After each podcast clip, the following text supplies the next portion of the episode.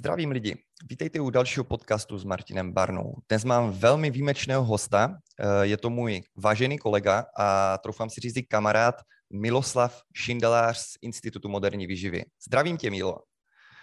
Já tě taky zdravím, Martine, a moc díky za pozvání. Vážím si toho a jsem rád, že se můžeme vidět aspoň takhle v tom online prostředí taky jsem rád, jo, když už bydlíš v té Praze a v té Ostravě, tak díky té moderní technologie si můžeme pokecat i takhle. Eh, myslím si, že dnešní podcast by se lidem mohl hodně líbit. Máme hodně zajímavá témata. Já na úvod řeknu něco ještě o tobě, třeba pro ty, kteří tě tak nějak neznají. Jo? OK. Tak jo, eh, Miloslav Šindelář je bývalým studentem oboru všeobecné lékařství na třetí lékařské univerzitě Karlově.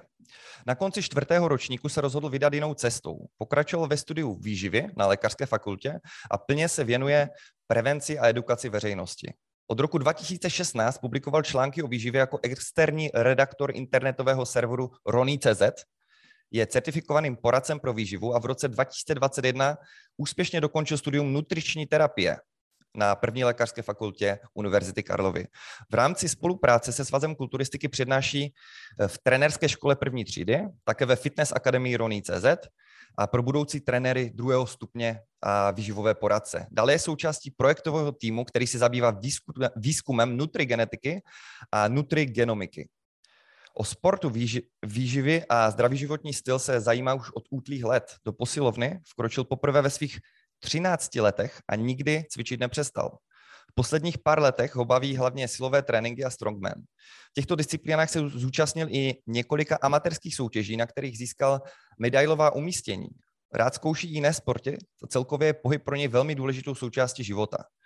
Míla Šindelář věří, že správná výživa a životní styl jsou klíčem k prevenci mnoha onemocnění a přispívají velkou měrou na zlepšení kvality života každého z nás. Společně s dalšími autory se podílel na knize Moderní výživa ve fitness a silových sportech jako odborný konzultant, spoluautor teoretické části, který zpracovával rešerše a odborné podklady pro řadu kapitol. Sám je také autorem několika kapitol o suplementech, po knize Moderní výživa mezi jeho další publikace patří také komplexní e-book Suplementuj efektivně. Ten je mimochodem výborný a všem ho doporučuji. Ve výživě, ve výživě se preferuje kombinaci vědeckého přístupu a svých dlouholetých sportovních zkušeností. Jo, tomu říkám výčet, Milo, ti řeknu, na to, kolik máš roků. Jako fakt respekt. Hele, moc díky za obsahlý představení. Asi si nic ani nevynechal, ty jo. Hmm? Asi, asi je to takhle všechno, celý můj život takhle v, kos, v kostce. jako super, ty jo. Co vlastně, když, když už jsme teda u, tom, o tom tvé, u toho tvého života, na co jsi vlastně v tom 2021 nejvíce pišný a máš z toho radost? Hele, já bych, řík, eh, já bych eh, začal možná víc obecně a mhm. to sice, že jsem hrozně rád, eh, jak vlastně vědecká komunita a lidstvo obecně zvládlo tuhle pandemii. I když to samozřejmě nevždy je ideální, tak prostě to, co jsme za pár měsíců byli schopni jako vymyslet, vytvořit, to znamená, mluvím hlavně o těch vakcínách, mm-hmm. tak to je prostě neuvěřitelné a dává mi to obrovskou naději a jsem přesvědčen, že to prostě všichni jako zvládneme a i když to jako bude ještě těžký, ale dává mi to prostě obrovskou naději, že, že prostě lidstvo je nesmírně adaptabilní a i na takovou nesmírnou katastrofu, jako byly teďka ty uplynulý dva roky, tak se dokážeme prostě adaptovat. A i teď vlastně, když tady sedíme, naučili jsme se více používat vlastně tady ty komunikační nástroje na dálku, jako jsou právě tady právě třeba Zoom nebo, nebo jiný, jiný ty aplikace, platformy. A Přineslo nám to i vlastně spoustu pozitivních věcí. I my jako firma, jako Institut moderní výživy, jsme se na to museli vlastně adaptovat, přizpůsobit se a začali jsme dělat právě ty webináře a více jsme také přešli do toho onlineu. Takže z toho obecného hlediska jsem prostě pišný na nás jako na lidstvo, na vědeckou komunitu, jak tohle prostě jsme všechno zvládli. A potom, když se podívám na sám sebe, tak na co jsem pišnej? Uh, já jsem vlastně taky přišel na nějaké věci, které jsem třeba dřív úplně netušil, nebo jsem vlastně tady v těch oborech nebyl vzdělaný. A já jsem se v roce 2020 začal zajímat o investice a v tom a. minulém roce jsem začal investovat, takže myslím si, že to je vlastně i důležitá rada pro všechny z nás, kdy úplně si myslím, že stát se o nás uh, tak dobře nepostará, uh, že vlastně důchodovou reformu už tady se budou vlastně desítky let a myslím si, že to je jako velmi důležitý pro každého jednotlivce, aby si začal spořit A pro mě to byla v tom roce ještě někdy na začátku toho roku 2020 jako nějaká španělská vesnice. Mm. Jsem si říkal, jako proč, když vlastně tady odvádím, odvádím nějaký peníze, kterými potom jdou na důchod. Ale potom jsem zjistil, že to je jako velmi důležitý. A takže uh, vlastně investice, spoření, velmi důležitá vlastně oblast, na kterou jsem vlastně přišel celkem relativně jako pozdě, mm. někdy v 27 letech, což je, což je škoda za mě, ale uh, aspoň, aspoň vlastně uh, jsem na to přišel vlastně tom, v tom roce 2020, takže bych to doporučil vlastně každému, aby se o to nějak začal zajímat. Já jsem prvně začal sledovat nějaký jako investory zahraniční, hlavně v Americe, protože Amerika je v té finanční gramotnosti úplně někde jinde, jak jistě sám tušíš. Jo, jo. A potom vlastně mi hodně přinesli i rozhovory s Radovanem Vávrou, jestli jsi něco slyšel. Znám. S ním má skvělý jako podcasty, teďka snad byl ve všech podcastech, co tady jsou. Uh, takže to mi taky určitě hodně, jako hodně dalo. Mm, to je paráda, tyjo poprvé, co slyším o těch investicích, že to vlastně děláš, protože já, já, já poslední rok nebo dva roky taky na tom fičím, úplně strašně mě to zajímá a ty mám strašnou radost, že i když až teďka jsem se dozvěděl, že to taky jako tak nějak bereš v potaz. Můžu se zeptat, do, takhle nemusíš říct samozřejmě, do čeho přesně investuješ, ale eh, traduješ nebo dlouhodobě investuješ finance? Ne, ne, ne, je to, je to dlouhodobý investování na Máš trading si myslím, že nemám čas a je to víc, víc samozřejmě rizikový. Takže dlouhodobý investování. A, hmm. a do čeho, to asi úplně nechci říkat ty konkrétní firmy, ale zajímá mě třeba? hodně jako elektromobilita a obecně technologické akcie. Jo, jo, super. No tak v podstatě je to budoucnost, že? Takže pokud člověk nezvolí vyloženě špatně firmu, tak jako pravděpodobně nebude úplně ztratný. A když si vezmeš, jak brutálně teď roste ta inflace, tyjo, tak je jako já hodně zvažuju, kdy si nechám nějakou větší hotovost na účtě, že to nepřepošlu rovnou třeba někam, protože tam vidíš prostě, že i kdyby si zůstal jenom třeba 5% v plusu, tak aspoň ti to vykompenzuje inflaci, ale vezmi si, že máš, uh, jo, že máš třeba ty, uh, jak se tomu říká, compound uh, jak se tomu říká, no když... Compound třeba... složený úročení. Jo, jo, já myslím, jako, že když máš před banku a investuješ do těch S&P 500, já nevím, jak to říct česky, víš, a že v podstatě jo, jo, tam jo. často ten zisk, aspoň přes ty české banky, jako není nic moc. Já si pamatuju, že před za rok 2020 se Generali uh, pišnila tím, že hmm. měli úrok u, těch, u těchto těch spoření asi o 0,2% nižší než inflace. Jo, což mě úplně zničilo, že se tím ještě chlubili, jo. Takže to Takže neporazíš ani inflaci a oni se tím chlubí. Jasně, jo. i ty spořící, spořící účty, jako to, to je nesmysl. Mm, mm. Vlastně tam jsou úroky v nějakých jako řádově desetinách procent, takže mm, mm. nebo maximálně jedno, jedno procento něco takového, ale jako když si vezmeš, kolik je teďka inflace, tak, tak prostě je to nesmysl a ty peníze ztrácí na hodnotě. Jo, a co bylo takový ten, já vím, že u mě byl strašně důležitý ten zlom, kdy, víš, já znám toho kamaráda Filipa Salamona, který mi ty investice učí, on jako je na to vyloženě expert a pro mě byl největší krok, když jsem poprvé jakoby převzal tu odpovědnost za ty své peníze a sám s nimi nějak naložil místo to někam jakoby dal. Eh, co v tobě bylo takový ten spouštěč, že jsi to udělal? Víš, jak to myslím? Vím, vím, jak to myslím. Mě na tohle přivedla přítelkyně Denča, která se o investice zajímala už jako předtím. A hodně mě, věcí mě vlastně vysvětlila a, a přivedla mě vlastně na tuhle myšlenku, že vůbec bychom se jako měli zajímat a, o nějakou finanční gramotnost, o to vlastně, jak si spořit na důchod a podobně. A od té mhm. doby jsem se o to vlastně začal zajímat a zhruba, já nevím, po pár měsících, po roce, když jsem vlastně díval se na ty videa, přečet si několik jako knížek o investování a podobně, a velmi aktivně jsem se o to, o to zajímal, tak jsem, tak jsem sám jako zainvestoval někdy vlastně začátkem toho minulého roku, to znamená na začátku roku 2021. Trošku mě mrzí, že to nebylo dříve, když byl trh úplně někde na jako historicky minimu. To znamená, v tom, to bylo někde kolem toho březnu 2000, března 2020 ale jako uh, lepší později než nikdy, že jo.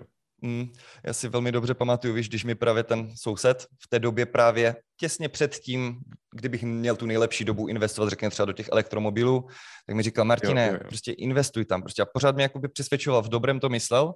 Já byl beček, jsem si koupil auto a jenom za ten hm. rok, kdybych si ho nekoupil, tak jsem jich mohl mít 13 těch aut. Jsem si pak počítal, víš, za tu cenu, kdybych to investoval. Neříkám, že to je pojita no, dlouhodobé investice, tam samozřejmě ty narůsty nejsou tak velké, ale to mě hodně změnilo a uvědomil jsem si, že je fakt důležité přemýšlet hodně dopředu. tyjo, a Přesně tak. To, co teda plány na 2022? Nejenom z hlediska investic, myslím teď všeobecně. Míla Šindelář 22. Jo, jo, hele, já bych ještě tady neměl zapomenout na tu další obrovskou věc a zřejmě jako největší, co se mi povedla, tak je to, že vlastně moje přítelkyně je těhotná a budeme mít miminko. Vlastně Moc v červnu. To je úplně šílené, jo. Takže vlastně to je ta největší změna, je to prostě zázrak, moc se na to těším, na tuhle další jako životní etapu a jsem hrozně rád a doufám, že všechno bude v pořádku, že holky budou zdraví. Že jasně, určitě jo. A vy jste se s Lukášem jako přímo domluvili nějak? Jako... Ale to je vtipný, my jsme se to oznamovali v té kanceláři, když jsme, když jsme se jako sešli. Lukáš jako, že mi chce něco říct a já už jsem jako tušil, co to bude. On u mě vůbec jako netušil, takže on mi to řekl a já jsem, já jsem na to odpověděl, jakože Luky, já ti taky něco musím říct a řekl jsem mu to taky, takže, super, takže celkem jako vtipná situace. Holky jsou od sebe asi dva týdny, takže, to úžasné, takže se, to narodí, se to narodí jako velmi podobně, takže aspoň si naše děti spolu budou moc hrát a podobně. Přesně, to je úplně paráda. No, tak, tak to má být, jo. No dobře, a teda, eh, když vezmeme ten 2022, ehm, ať už to bude jako ty osobně, eh, nebo i Institut moderní výživy, jestli teda něco chceš vypustit, jaké jsou třeba dlouhodobé plány, na co se můžeme těšit? Eh, hele, můžeme se těšit na nový e-book, který vyjde velmi brzy a můžu prozradit, že se bude týkat vlastně bojových sportů, což je taky těším. jako Přesně, přesně, já taky. Je to taky velmi jako rychle rozvíjící se sportovní kategorie tady v České republice, že jo, máme tady jako turnaje obrovské a podobně. A spoustu lidí se o ty bojové sporty začíná zajímat, začíná je provozovat a my chceme vlastně je trošku navést, jak vlastně z hlediska výživy se mají stravovat, z hlediska toho svého sportovního výkonu.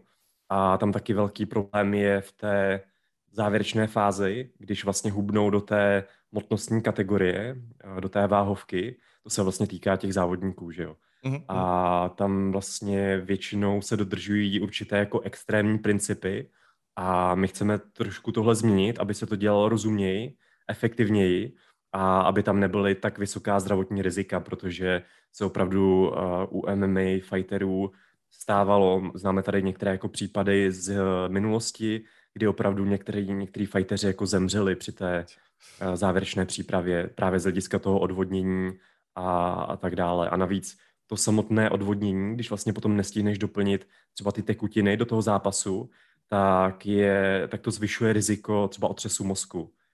Mm, mm. u těch bojových sportů je samozřejmě jako další problém. Takže chceme, chceme vlastně naučit fightery, jak vlastně tady tu závěrečnou přípravu, to schazování do váhovky, jak to dělat vlastně efektivně a hlavně bezpečně. Jo, já jsem strašně rád, že tohle to děláte, nebo vím, že ty jsi asi hlavní autor, jsem to dobře pochopil, protože jsi mi ji radil vlastně teď hmm. s tím mojím fighterem. Díky za to ještě tak. zpětně, protože já fakt nevím o tom, že by v češtině byl nějaký návod nebo něco takového pro lidi, kteří prostě neumí anglicky. A myslím že je to strašně důležité, protože ten oktagon třeba roste jako takový a čím dál více lidí půjde do toho rizika, tak dost velký dopad může mít to, že vy je vlastně budete v tom edukovat, si myslím. Jo, jo, jo. Jako do téhle doby to je v podstatě taková bro science. Neříkám, že všichni máme tady jako mhm. progresivní trenéry, jako právě třeba Andrého Reinderse, se kterým spolupracujeme, který jo, je skvělý. On je spoluautor tuším a... audiobooku, že? Eh, Přes, Promiň, audiobooku, e-booku. To e-booku, jo, jo, jo přesně jo. tak. Mm-hmm. A ten je skvělý, ten je progresivní, ale když se podíváme na některé ostatní trenéry, tak to je taková ta stará škola a mm. vidíme tam příklady, že prostě ten fighter je úplně zničený a mm. ten trenér i přesto ho vezme do finské sauny, vezme tam rotoped, navlíkne ho do potícího se obleku, do sauna obleku, který je neprodyšný a nechá ho tam prostě jezdit v té sauně na, na kole, což je, mm. což je úplně jako šílený a ty fightery to jako může, může velmi zdravotně poškodit a nebo i třeba zničit jejich, jejich zdraví, jejich kariéru. Mm-hmm. Jako vím, že s mým trenérem, vlastně s Danielem Marinčákem, Denis, zdravím tě, jestli se díváš, tyjo, my jsme hodně řešili, on, on naražil i na to, že že se mu prostě nelíbí právě, jak to je v tom UFC a že pokud to tu UFC nezmění, tak jako se to nikdy nezmění, protože oni jsou takový lídři a jde o to, že mhm. to odvodnění by se mělo dělat celkově jinak. Jednak tam jde i o to zdravotní riziko a jednak, co si budeme povídat, v podstatě kdyby ti fighteři byli víc ready a nebyli po tak psychoodvodnění, tak by pravděpodobně i ten sport vypadal lépe, bylo by to více smysluplné a taky i bezpečné, řekněme. Takže ať už divácky nebo zdravotně mi přijde jako lepší ta varianta to trošku upravit ty pravidla, ale jako to je můj subjektivní názor samozřejmě. Ehm, nejsem jako tady v tomhle zrovna nějaký boss. Co si o to myslíš ty? Jak bys to udělal třeba ty, když vezmeme, že si myslíš, že by to bylo lépe zdravotně a zároveň prostě to nějak plnilo ty potřeby toho MMA? Uh, hele, myslím si, že UFC to má v dnešní době už udělané lépe, hmm. a že vlastně tam máš dostatečný časový prostor po tom vážení a vlastně to rozmezí mezi tím vážením a mezi tím zápasem, takže tam je minimálně nějaký den, ale spíše 36 hodin na to, aby ten zápasník dokázal vlastně doplnit ty živiny, dokázal hmm. doplnit tu vodu a takže už uh, vlastně tam ty rizika jsou samozřejmě nižší. Možná by se to dalo vymyslet i lépe, ale zase nechci úplně mluvit o těch pravidel. A myslím si, že vlastně UFC i si tohle vlastně v dnešní době už uvědomuje a spolupracuje normálně jako s nutričními terapeuty, z Registered Dietitians a vlastně teďka vydává i třeba celkem jako velmi dobré evidence-based vlastně příručky, které se právě mimo jiné týkají i toho odvodnění, takže to je právě třeba jeden, jeden zdroj, ze kterého čerpáme, takže, takže UFC vlastně už je taky celkem progresivní a myslím si, že tady ty případy a, nebo tady ty zdravotní rizika si uvědomuje a jde velmi dopředu, takže vlastně se to zlepšuje. Perfektní. Kdybys klidně mi to chtěl nazdílet, můžeš? Myslím, ten zdroj, to by mě docela zajímalo. Určitě a ty, není problém. Děkuju. Ty, ty náhodou neplánuješ třeba dlouhodobě dělat nějakého nutričního zrovna těm fighterů? Že vím, že jste nějakou spolupráci i s institutem měli, s těmi fightery, nebo možná ještě máte. Hele, dokonce i někteří fighteři k nám chodí, eh, například třeba Matěj Kuzník a já aktivně právě třeba s některými fightery eh, spolupracuju na, spolupracuji na tvorbě toho e-booku, že vlastně já mám samozřejmě ty teoretické znalosti, ale ty cenné praktické rady mi právě dávají uh, ti zápasníci nebo trenéři, jako je právě André Reinders. Uh, velmi se spolupracuju třeba s Kubou Tichotou, s Čimpem, který teďka je taková jako vycházející hvězda. Myslím si, že je otázka času, kdy vlastně dostane smlouvu v UFC. No a který to dělá hodně taky evidence-based, poslouchá zahraniční zdroje. Teďka vlastně uh, dostudoval, dostudoval vysokou školu takže s ním velmi jako úzce na tom spolupracuju a velmi to ten e-book obohatilo, takže a, takže Kubo děkuju. A teď, když jste viděli jeho poslední zápas, který samozřejmě zase vyhrál, má takovou jako šňůru v řadě, tak a, ty kvality tam jsou určitě jako nesporné a je vidět, že to dělá dobře a mimo jiné se právě řídí v té závěrečné fázi naším vypracovaným protokolem a velmi se ho chválí, takže vlastně ten e-book bude takhle vlastně ověřený i v, tě, i v té praxi. To je úplně paráda, tyjo. tak to je reference sama o sobě, to je úplně bomba. Tyjo, když už jsme u toho MMA, víš, že já jsem tam měl jednu otázku vlastně ohledně toho, tak pojďme rovnou přejít k tomu tématu, ať to navazuje. Uh, hlavní rozdíly výživy MMA zápasníka a, za, při, a v přípravě, myslím, na zápas versus kulturista v přípravě na soutěž. A jestli bychom mohli vzít jednak samozřejmě tu výživu jako třeba řekněme řekněme 12 týdnů cca před tím zápasem nebo e, soutěží a zároveň i to odvodnění, protože bych rád tady ukázal ten rozdíl odvodnění u kulturisty a u MMA zápasníka, že dost lidí mi přijde, že se na to ptalo, víš. Hm. Hele, ono je to celkem komplexní otázka, ale když si to nějak zjednodušíme, tak řekněme, že vlastně ty dva sporty z hlediska výživy jsou se velmi jako blízký. Hmm. Uh, to znamená, jsou tam jenom, řekněme, velmi malé rozdíly mezi tou přípravou zápasníka a přípravou nějakého kulturisty právě na tu soutěž. A když se podíváme zhruba na uh, těch 12 týdnů před tou soutěží nebo před tím zápasem, tak hlavní rozdíl je tam v sacharidech. To znamená, když se podíváme právě na kulturistiku, tak uh, tam nejdeme do takových intenzit, jako právě u toho fightu takže kulturisti si můžou dovolit mít ve stravě nižší množství sacharidů, mm-hmm. ale právě zápasníci, MMA zápasníci, by měli ty sacharidy vlastně přidat, protože aby samozřejmě měli tu energii na ty tvrdé tréninky, na ty velmi intenzivní sparingy, tréninky obecně a podobně. Takže, takže to je ten hlavní rozdíl v příjmu těch sacharidů. A je problém, že někteří jako MMA fighteři podléhají těm modním trendům, právě třeba low carb, ketogenní diet a podobně, a potom samozřejmě ten výkon jde dolů, protože nemají, uh, nemají ten zdroj té energie, ten hlavní zdroj ten krátkodobý zdroj energie, čím jsou samozřejmě sacharidy. Takže je velmi důležité vlastně zaměřit se právě na doplnění toho glykogenu těch fighterů, aby měli potom energii na ty intenzivní uh, sparingy a obecně i na, na ty tréninky. Takže vlastně to je hlavní ten rozdíl mezi kulturistikou a MMA zápasem, nebo MMA bojovými sporty. A potom, když se podíváme na tu závěrečnou pří, uh, přípravu, to znamená zhruba ten týden před tou soutěží, před tím zápasem, tak zase je to, je to velmi, velmi podobné. To znamená, uh, kulturisti také stahují vodu, hmm. zápasníci taky. A potom vlastně je tam nějaká manipulace se střevním obsahem, kdy vlastně nasazují MMA fighteři nějakou bezezbytkovou dietu a v tom našem protokolu. A zase, i když kulturista nasadí tu bezezbytkovou dietu, tak zase mu to pomůže vlastně stáhnout ty dodatečné kilogramy. Mohl bys říct a... pro veřejnost, co je ta bezzbytková dieta? Abychom to nějak definovali. Jasně, je to, je to obecně dieta, je to dieta s nízkým obsahem vlákniny a nestravitelných částí v té stravě, takže mm. je to z toho důvodu, aby vlastně ve střevech e, těch zápasníků jim nezůstávaly nějaké nestravitelné zbytky, které by se trávily vlastně po delší čas a mhm. zabírali tam tak uh, několik vlastně stovek těch gramů, který můžou jinak prostě schodit, mm. že budou mhm. dodržovat tu bezzbytkovou dietu. Mm. Takže to bylo odvodnění, potom samozřejmě tam nějaká manipulace se solí, kdy zhruba tři dny před eh, tím zápasem MMA, MMA zápasníci by měli vlastně velmi snížit drasticky množství soli v té stravě, a protože vlastně sodík na sebe váže vodu a tím zase, že vlastně stáhnou tu sůl ve stravě, tak eh, dokáží se zbavit té přebytečné vody. A mm. pak je tam samozřejmě manipulace s glykogenem, stejně jako eh, vlastně kulturisti, kulturisti dělají sacharidovou superkompenzaci, tak něco podobného máme i tady. Je to, je to prostě jako velmi, velmi podobné. Nicméně zápasníci obecně jdou ještě dále, že potom vlastně využívají pro to závěrečné stahování, řekněme, několik jednotek stovek gramů, tak oni využívají ty metody pocení. To znamená, mm-hmm. můžou využít právě třeba horké vany, nebo mm. nějakou finskou saunu, infračervenou saunu, potící obleky a podobně, aby vlastně stáhli ty další, eh, ty poslední zbytky těch kilogramů do té váhovky.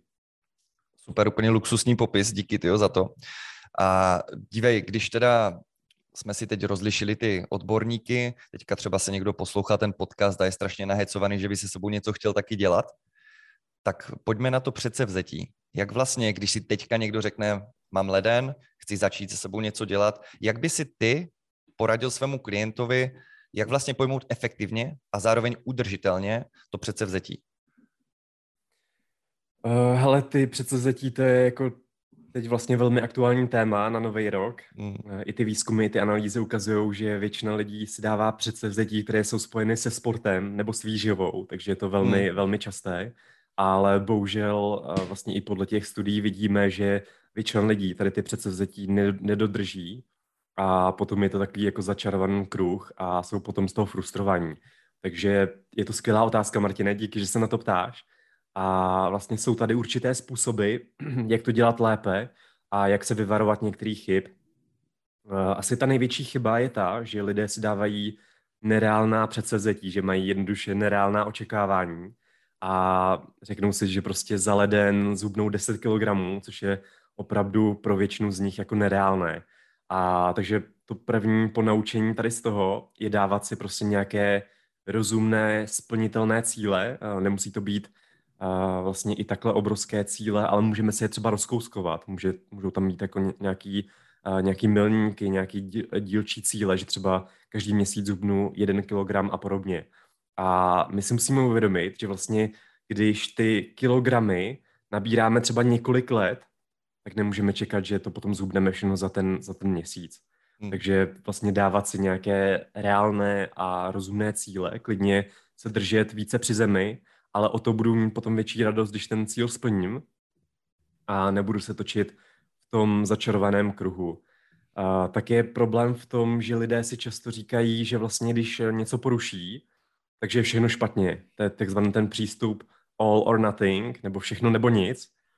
A to je vlastně taky velký problém u těch novoročních předsevzetí, že vlastně ten člověk třeba měsíc se opravdu jako velmi snaží, chodí do toho fitka, dodržuje tu dietu a pak má třeba nějaký náročnější den v práci, kde je tam vyšší míra stresu, přijde domů, přijí se a řekne si, že teďka už to nemá cenu, že vlastně to zkazil, tak se bude celý den přejídat nebo celý týden a už se k tomu nevrátí, ale to je prostě chyba, protože je důležité si uvědomit, že každý z nás dělá chyby, je to naprosto přirozené a důležité je, abychom tu chybu neudělali dvakrát za sebou. To znamená, když nějaký ten režim poruším, tak je důležité, abych se nad tím zamyslel, nestresoval se přehnaně a k tomu předchozímu režimu se zase vrátil. A je to naprosto přirozené. Prostě někdy jsme unavení, že prostě na ten trénink se nám nechce, tak nepůjdeme, ale prostě půjdeme na ten další trénink a je to naprosto v pohodě. To je důležité si uvědomit. Mm, to řekl fakt hodně dobře, musím říct. Skvělé. Tyjo, a teď mě napadá k tomu ještě otázka, Vem si teďka, to všechno, co říkáš, je super, ale ten člověk bude na něčem muset stavět. A já, to si upřímně pokladám i já často tu otázku. Jak vlastně může laik poznat kvalitní zdroj informací pro tu svoji cestu? Ale pro lajka je to velmi těžký. Na začátku bych doporučil určitě, aby vyhledal nějakého odborníka. To znamená, šel za nějakým kvalitním trenérem, fyzioterapeutem nebo právě do naší poradny, mm-hmm. kde máme vysok, vysokoškolsky vzdělané nutriční terapeuty. V Praze a v Brně ale... máte poradny, že jo? Jenom v Praze a v Brně, přesně mm-hmm. tak. Jo, jo. Ale můžeme vlastně dělat konzultace po celé České republice nebo vlastně po celém, po celém světě. Děláme i online konzultace. Perfektní. Což nás taky vlastně naučil koronavirus. Jo, jo jasně. Takže no. nějaký, nějaký přínos to mělo. Uh, takže, takže tak, uh, jenom Jo, jak to dělat, eh, jak pracovat s těmi informacemi, jasně. Je to samozřejmě těžké na začátku, ale doporučil bych se zajímat se více o kritické myšlení, o nějakou mediální gramotnost. Eh, pak možná zjistíme, že ne všechno, co slyšíme v médiích nebo co se dočteme na internetu, takže je pravdivé.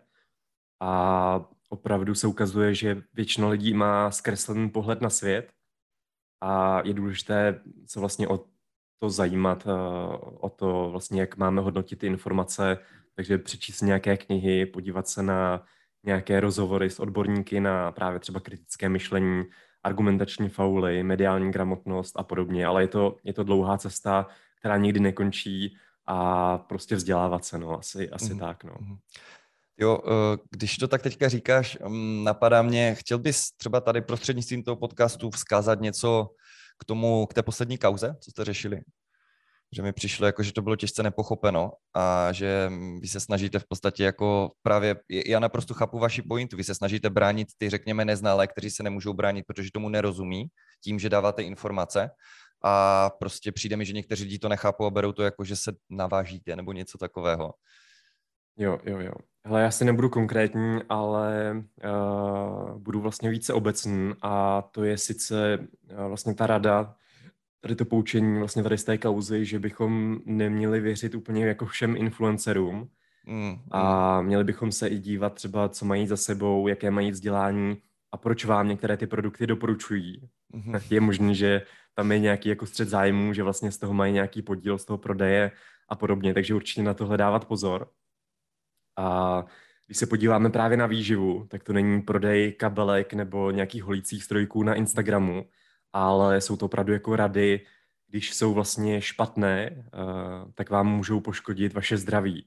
Hmm. Takže pozor na to a je důležité si tohle uvědomit. Vás to opravdu může poškodit. A no, ale nejenom vás, když tomu uvěříte například v tak rizikových uh, částech ženského života, jako je právě třeba těhotenství, hmm. kojení, tak to může poškodit i vaše miminko, vaše dítě. Takže to je prostě šílen a proto bychom měli vlastně věřit, důvěřovat vlastně opravdovým, opravdovým odborníkům, kteří mají právě třeba vzdělání za sebou oficiálně, jako je třeba právě nutriční terapie, samozřejmě lékařům a podobně. I když neříkám, že všichni lékaři nebo nutriční terapeuti musí nutně mluvit pravdu, hmm. ale obecně jsou na tom samozřejmě určitě lépe než nějaký uh, influenceři, kteří tady to pozadí za sebou nemají. Jasně, jasně, to dává celkem smysl. Mm-hmm. A v podstatě já tak nějak věřím v to, že je velmi důležité u klienta během spolupráce uh, vytvořit návyky a myslím si, že to je hlavní úkol kouče, protože když toto nevznikne, tak v podstatě ten člověk nemůže mít dlouhodobý dopad na ten život. Jo. A já se snažím vždycky o to, aby když třeba řeknu, vždycky říkám klientovi, dívej kliente, proč ráno, když se ti nechce, si unavený, stejně neřešíš to, že mi se nechce si umít zuby, já si je prostě umít nepůjdu a prostě si je vždycky umíješ. Protože to zaběhnutý dlouhodobě návyk, chápeš jeho důležitost, řekněme a tak dál. A snažím se něco podobného, samozřejmě mnohem menším, eh, vytvořit i ohledně té výživy. Myslíš si i ty, že ty návyky jsou důležité, nebo jak vlastně pracuješ s těmi návyky ty u svých klientů? Ale návyky jsou obrovsky důležité a vlastně souvisí to i s tím, s tou před předchozí otázkou u těch novoročních předsevzetí, kde je vlastně velmi důležité si budovat ty návyky, které jsou potom dlouhodobě udržitelné. A samozřejmě u našich klientů to řešíme a můžeme to právě přinést i na ten pohyb, i na tu výživu. A přesně jak jsi to říkal, s tím čištěním zubů, to je velmi dobrý příklad, kdy vlastně na začátku, když se snažíme měnit ty návyky, tak to bude těžké, opravdu to bude vyžadovat nějaké jako mentální úsilí, hmm. nějakou vnitřní motivaci, ale potom časem, tím, jak ten, ten proces opakujeme, tak se zaběhne a zautomatizuje se. Takže potom už to nebude vyžadovat téměř jako žádnou mentální energii a budeme ten návyk dělat automaticky. Takže tohle je jako velmi důležité. A pak existují takové triky, jako spojování návyků, to znamená, jeden ten návyk můžeme nabalovat na, na ten další, to znamená, mm. prostě ráno jdu si vyčistit zuby, to je signál pro to, že si třeba 10 minut zacvičím, nebo si dám nějakou ledovou sprchu. A takhle, takhle můžeme na sebe nabalovat ty návyky, až nám to v podstatě jako změní celou tu identitu a v podstatě potom i celý život. A já bych tady vlastně na tohle téma doporučil jednu velmi zajímavou a dobrou knihu, a to je Atomic Habits, uh, atomové návyky, která právě uh, velmi dobře tady to téma schrnuje. Perfektní. Jo, tak úplně souhlasím. A dívej, uh, existuje, no jako já vím, že existuje, ale mohl bys popsat uh, nějaký rozdíl mezi hlavními pravidly nebo doporučeními výživy pro sedavého člověka versus sportovce? Myslím samozřejmě všeobecně sportovce. Mm-hmm. Uh, jasně, tak ten hlavní rozdíl bude asi vlastně v příjmu obecně těch nutrientů. Když se, když se podíváme na sportovce, tak vlastně obecně sportovci potřebují více té energie z hlediska toho jejich vyššího výdeje. A je to samozřejmě naprosto logické. Když sedím na gauči doma, přepínám televizi, tak ten výdej nebude takový, jako když mám prostě pětkrát týdně nějaký dvoufázový tréninky. Takže to je ten úplně jako základní rozdíl.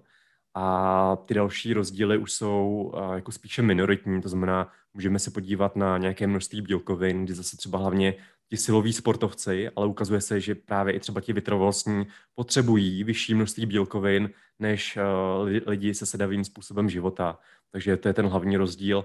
A pak tam budou nějaký, nějaký další menší rozdíly, například v příjmu mikronutrientů, kdy obecně zase sportovci z hlediska jejich intenzivnějšího metabolismu, regenerace a podobně, tak potřebují zřejmě více těch mikronutrientů. Mhm, a když, mm, tak ty určitě si pamatuješ, jak měla Terka Wagnerová u vás na konferenci tu přednášku o těch suplementech. A že vlastně, hmm. jsem to teda správně pochopil, že ne všechny suplementy, nebo spíš většina, i když je bereme v těch tabletkách, laicky řečeno, takže nemají ten dopad, jako když to jíme z výživy. To znamená, že má podle tebe smysl, eh, aby sportovec suplementoval navíc, řekněme, suplementy, nebo prostě by měl z této logiky nebo z tohoto infa, řekněme, jíst prostě jenom více zeleniny a dalších složek, které eh, ty minerály obsahují také? Nebo má vůbec šanci to najíst takhle?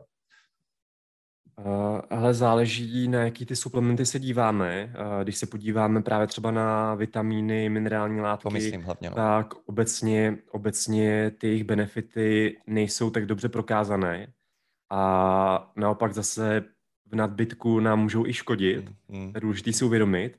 A proto vlastně primárním cílem vlastně každého z nás, to znamená, ať už je to člověk se sedavým způsobem života nebo nějaký sportovec, tak jeho primárním cílem by mělo být to, aby všechny ty mikronutrienty, to znamená vitamíny, minerální látky i stopové prvky, načerpal z té pevné a pestré stravy. A to je právě ten největší argument pro tu pestrou stravu.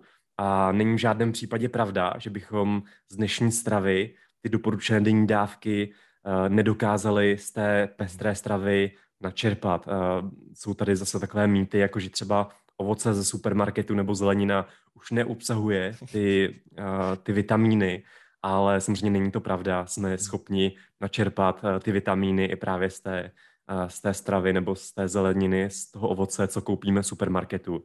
A to je vlastně to obecné, ale pak tady jsou nějaké výjimky, jako třeba u vitamínu D, kdy opravdu i třeba u obecné populace má smysl to D suplementovat hlavně v zimních měsících, protože je opravdu pravdou, že uh, vlastně vitamin D se nenachází v tak vysokých množstvích v potravinách. A když tady vlastně přes zimu nemáme uh, to sluneční záření po té specifické uh, vlnové délce, tak vlastně nejsme schopni si ten vitamin D syntetizovat a měli bychom ho vlastně přijímat hlavně v té stravě, ale je vhodné pro většinu z nás i ho doplňovat v podobě suplementů, a to znamená v podobě vitamínu D3, který je vlastně využitelný. Mm-hmm. Myslíš si, že tady pomůže i solárium v těch uh, zimních měsících? Jo, jo, určitě, jo, jo, určitě. Jo. Pak tam jsou samozřejmě rizika spojené s těmi solárky, a vlastně velmi, velmi výrazně nás proti tomu vlastně varovali na medicíně, ale určitě tam, tam jsou i nějaké benefity právě z hlediska té syntézy toho vitamínu D3. Jako, jaké myslíš rizika? Tam v podstatě, pokud se nepletu, jsou místo tří akorát dvě nějaké složky toho záření, ale ten vitamin D se tvoří podobně, ne? Nebo myslíš si, jo, že se jo, spálíš jo, jako? Narážel jsem, uh, narážel jsem hlavně na právě melanom, třeba na rakovinu kůže uh, po vlastně chronickém užívání solárií po několik uh, let, možná desítek let, tak pak se to může u těch senzitivních lidí jako projevit. A není to to samé na slunci a že jde spíš o to se nespálit, nebo to je fakt, že solárium vyloženě oproti slunci tohle způsobuje více? Mě to celkem zajímá, víš totiž tohleto téma. Uh, takhle to je spíš otázka na nějakého dermatologa, jo, jasně, na nějakého jasně, lékaře, jasně. ale jako z mýho laického pohledu si myslím, že samozřejmě to spálení to je vlastně ten největší rizikový faktor, ale potom vlastně i ty chronické dávky k tomu můžou vlastně přispívat. Mm. Je to je to určité jako poškození právě těch buněk, kdy se tam potom může vlastně vytvořit nějaký ten nádorový proces, mm-hmm. když to budu jako přehánět. Jasně, ne, ne, Samozřejmě jsou tam i jako další benefity právě z toho, z hlediska toho Dčka a mm-hmm. podobně. Takže když už tak aspoň s mírou, že a ne přijít tam a přesně. úplně rudý Zase jak taková ta, jo, přesně, jo. Mm-hmm. taková ta zlatá střední cesta a mm. samozřejmě používat ty vhodné přípravky do solária, které samozřejmě tu kůži také pomáhají ochránit. Mm, perfektní. Tyjo, a e, když jsme teda u těch mikronutrientů, minerály, vitamíny, pomůže si teda ten sportovec, když bude jíst pouze biozeleninu a bioovoce? Protože to přece musí být násobně více těchto látek. To asi chápeš, na co narážím. Já, hele, jasně chápu, že vlastně často tady máme tvrzení o tom, že bio ovoce, biozelenina je nějakým způsobem jako nadřazená té konvenční produkci, mm-hmm. ale zase, když se na to, jsou i výjimky, ale když se na to podíváme obecně, tak ty benefity nejsou tak vysoké, aby to odůvodnilo tu vysokou cenu. Mm. A Uh, to je vlastně, to je vlastně z hlediska toho nutričního hlediska eh, tu vysokou cenu, protože máme tady i další benefity a to je z hlediska nějakého udržitelného zemědělství, eh, nižší, nižšího použití, použití právě třeba pesticidů a podobně. A tam ta vysoká cena může být odůvodněná, protože samozřejmě vlastně ty biopotraviny jsou více nákladné a mají nižší výnosy v porovnání s tou konvenční produkcí. Ale když se podíváme právě na to nutriční hledisko, co nás tady zajímá, mm. tak ty benefity eh, těch biopotravin nejsou tak vysoké. Některé z nich opravdu obsahují lehce vyšší množství některých mikronutrientů nebo třeba omega-3 masných kyselin, kdy se mění ten poměr třeba u volně pasoucích se zvířat eh, z těch biochovů, tak tam nacházíme vlastně vyšší množství těch omega-3 masných kyselin a nižší množství omega-6 masných kyselin, což je určitě jako pozitivní ale zase ty rozdíly nejsou takové. A jak jsem říkal v té předchozí otázce nebo v té předchozí odpovědi, uh, vlastně i z těch konvenčních potravin jsme schopni ty vitamíny a minerální látky načerpat. To je pointa, proč jsem doufal, že se dostaneme do tohohle bodu, protože dost často se víš setkávám s tím, že se bavím třeba s nějakou sledující a vidím, vím, jako, že nemá moc velký rozpočet, třeba je samoživitelka, má dvě děti, chce pro ně to nejlepší a já jí rozhodně nedoporučím, běž si koupit bio jablka, které jsou čtyřikrát dražší, protože tam ty mm, složení těch mikroživin bývá podobné, nebo když tak je lehce vyšší, radši ať si koupí klasická jabka a více jich dá třeba těm dětem, beru jako logiku a bude to pro ní pravděpodobně lepší, ne? Když bereme Přesně tu tak, já, já naprosto, naprosto souhlasím. Vlastně musíme tam brát vlastně v potaz i tu ekonomickou stránku těch potravin. A ještě bych tady zmínil jednu, jednu věc, že samozřejmě ty biopotraviny mají některé benefity, jak jsem tady právě říkal, z hlediska mm-hmm. vyššího obsahu těch uh, mikronutrientů, lehce vyššího obsahu, a pak můžou mít třeba i, což je vlastně subjektivní, subjektivní záležitost, mohou mít lepší chuť, uh, to znamená lepší ty senzorické vlastnosti, ale zase na druhé straně tady máme některá negativa oproti těm konvenčním potravinám, a to je například vyšší riziko nějakých plísní, a také hmm. obvykle se tam koncentrují některé toxické látky, které se hmm. přirozeně vyskytují v těch potravinách. Dám příklad, eh, četl jsem nějakou kazuistiku právě na ohledně biopotravin, ohledně biomandlí, kdy eh, tam bylo nadlimití, nadlimitní množství kyanidu, hmm. Který se, který se normálně jako v určitém množství v těch mandlích vyskytuje, I v ale tuším, u těch bio... Uh, prosím? Že tuším, že i v jablku je, ne?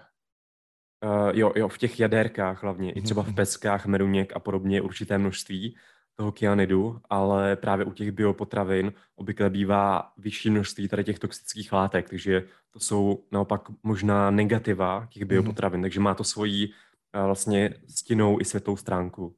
Jako Super. všechno, nic prostě není černobílé. To je parádní uvést. Já jsem taky slyšel teda, uh, že vlastně ty biopotraviny také používají pesticidy, akorát, že jich mají menší spektrum povolených, ale že prý, neříkám, že to je ověřený zdroj, dost často právě ale přepalují, přepalují ty dávky těch pesticidů, protože to stejně v důsledku potřebují pro tu praktičnost.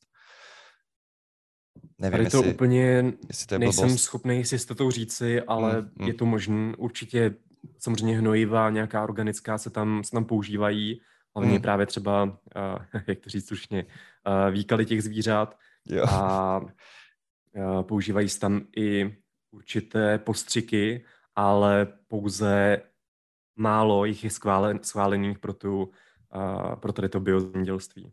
Jasně, jasně, ale je fajn třeba ty... vědět, že tam jsou také, protože dost lidí mi přijde, že věří, víš, že tam se nepoužívá naprosto nic. Jako víš, to myslím, že kdyby to bylo z pravěku, to, to není, není pravda. pravda no. mm, mm. To mhm. není pravda. Já tuším, já tuším, že vlastně u těchto postřiků uh, by tam neměli potom z dlouhodobého hlediska zůstávat jako rezidua, že by měly být právě šetrnější vůči té půdě a podporovat právě tu udržitelnost. Mm. Ale neznamená to, že by se u těch biopotravin nic nemohlo používat. Jo, super. Jo, parádní zhrnutí, díky za to. Eh, ještě bych chtěl probrat jednu věc. Eh, určitě si pamatuju, že jak jsme jednou ve Fitparku kecali u toho kafe a řešili jsme, eh, jestli má nějaké negativa, řekněme mít, řekněme v uvozovkách více bílkovin pro sedavého člověka. Naražím na, to, na to, naražím na tuto věc, že spousta klientů nebo i sledujících jsem si všiml, že mají pocit, že když nechodí do fitka, tak nesmí a je vyloženě až skoro nezdravé jíst v uvozovkách hodně bílkovin. Je tedy pravda, že by nesportující lidé neměli nebo nesměli jíst hodně bílkovin jako sportovci, nebo, že, nebo to pro ně má skutečně také benefit jíst více těch bílkovin? Hele, je pravda, že to má velké benefity i pro sedavou populaci, aby zvedly dávky bílkovin. Uh, ty doporučení od těch oficiálních organizací, které se pohybují někde kolem 0,8-0,9 gramů bílkovin na kilogram tělesné hmoty, tak jsou opravdu podhodnocená a dle mého vlastně i uh, vlastně obecná populace může velmi silně benefitovat z vyššího příjmu bílkovin ve stravě. A jsou tady dokonce teorie nebo hypotézy, které vlastně říkají, že současná epidemie obezity je právě způsobená nedostatkem bílkovin ve stravě. A tady bych vlastně chtěl zmínit právě tu jednu velmi zajímavou hypotézu, mhm. které se říká protein leverage theory, nebo hypotézis. A ta vlastně říká, že právě ta epidemie obezity může být způsobená, způsobená nedostatkem bílkovin ve stravě. A tady za tu teorii nebo hypotézu nemohou lékaři ani nutriční terapeuti, ale přišli na ní, myslím, že biologové, kdy právě studovali chování zvířat v souvislosti se stravou. je velmi dobře dokázáno, že vlastně zvířata v přírodě velmi dobře regulují svůj příjem energie a hlavně také bílkovin. Jsou velmi dobře udělané studie právě třeba na kobylkách, mhm. kdy ty kobylky jedí potravu do té doby, než načerpají určité kritické množství bílkovin a pak jíst přestanou. To znamená, my nevidíme v přírodě žádné obézní kobylky, ale týká se to samozřejmě právě třeba opic a dalších zvířat, kdy zase velmi dobře ty zvířata regulují svůj příjem bílkovin a proto vlastně zase nevidíme běhat nějaké přerostlé, uh, přerostlé opice, které by vlastně padaly ze stromu, protože jsou obézní. A to je velmi zajímavý, proč vlastně zvířata to dokážou a my jsme tuhle schopnost v průběhu evoluce nějakým způsobem uh, ztratili. Je tam nějaká autoregulace u těch zvířat. A podobné studie se udělaly už vlastně u člověka a ty také ukazují, že vlastně ty bílkoviny, bílkoviny mají vysokou sytící schopnost a problém je v tom, že v dnešní době tady máme spoustu těch velmi dobře dostupných ultraspracovaných potravinářských produktů, které často obsahují vysoké množství sacharidů, vysoké množství tuku, ale obsahují na druhé straně nízké množství bílkovin. A to právě podporuje právě tady tu hypotézu, tu protein leverage hypotézu, kdy vlastně uh, zase ta, to přejídání těch lidí, té populace, může být způsoben tím, že vlastně přijímají více těch ultraspracovaných potravin, ale tím, že je tam obecně málo těch bílkovin, tak oni pořád mají tendenci jíst, dokud nenačerpají to kritické množství bílkovin a tím pádem vlastně přijmou více energie a více se přejídají. Takže to je velmi, uh, velmi zajímavá teorie a oni tady tu teorii dokonce popsali v knize, myslím si, že je pouze v angličtině zatím a ta kniha se nazývá uh, Eat Like the Animals. Mm-hmm. To je pro, pro mě osobně to fakt fascinující téma. Já si totiž pamatuju, víš, jak si to sdílel na vaší skupině, na Institut moderní výživy komunita. Doporučuji všem se tam přidat. Jo, to je pravda. Tam se nespamuje, tam jsou fakt kvalitní informace a já jsem totiž, ty to asi nevíš, ale já jsem o tom natočil i YouTube video přímo, kde jsem tě přímo citoval i tu skupinu, že mi se to tak líbí, Aha, že mi to totiž, víš, eh, já mám odkoučovaných, řekněme, kolem 400 klientů a jako dobře, není to tak gigantické číslo. Na druhou stranu si vím, že já mám naprosto podrobné informace o všech těch klientech po dobu měsíců i let většinou. Kon- konkrétně přesně co jí a tak. A já vždycky těm klientům z praxe už předtím jsem říkal, dívej se kliente, na rovinu, jestli bych tě měl naučit jedinou věc, tak je to najíst dost bílkovin prakticky v různých situacích tvého života a pokud ti tohle zůstane, tak já to beru, že můj úkol je splněn. A upřímně si věřím tomu, že kdyby se nám podařilo jakýmkoliv způsobem zvýšit příjem právě bílkovin ve stravě populace, tak to znatelně zlepší stav obezity, dost možná i třeba vyřeší. Takže jsem strašně rád, že jsi to řekl a já osobně si myslím, že to tak jako dost možná funguje, protože to fakt jde vidět prakticky. A hlavně se mi strašně líbila ta studie, co tam i vypisoval ty detaily, že vlastně mm-hmm. přestali ti líst, ti lidi ad libidum ve tom téměř totožné množství bílkovin z té, z té stravy, co načerpali. A ten rozdíl, tuším, 500 kalorií, tam byl, myslím, rozdíl mezi těmi, co jedli ty zpracované potraviny a ty, řekněme, hm, základnější, eh, laicky řečeno. Jo, jo, jo což je husté, protože tak ty, ty to sám víš, ale těch 500 kalorií už prostě vyloženě může udělat rozdíl mezi tím, třeba přibírám hodně, anebo nepřibírám, ale chce hubnu. Takže... Jasně, v dlouhodobém horizontu určitě.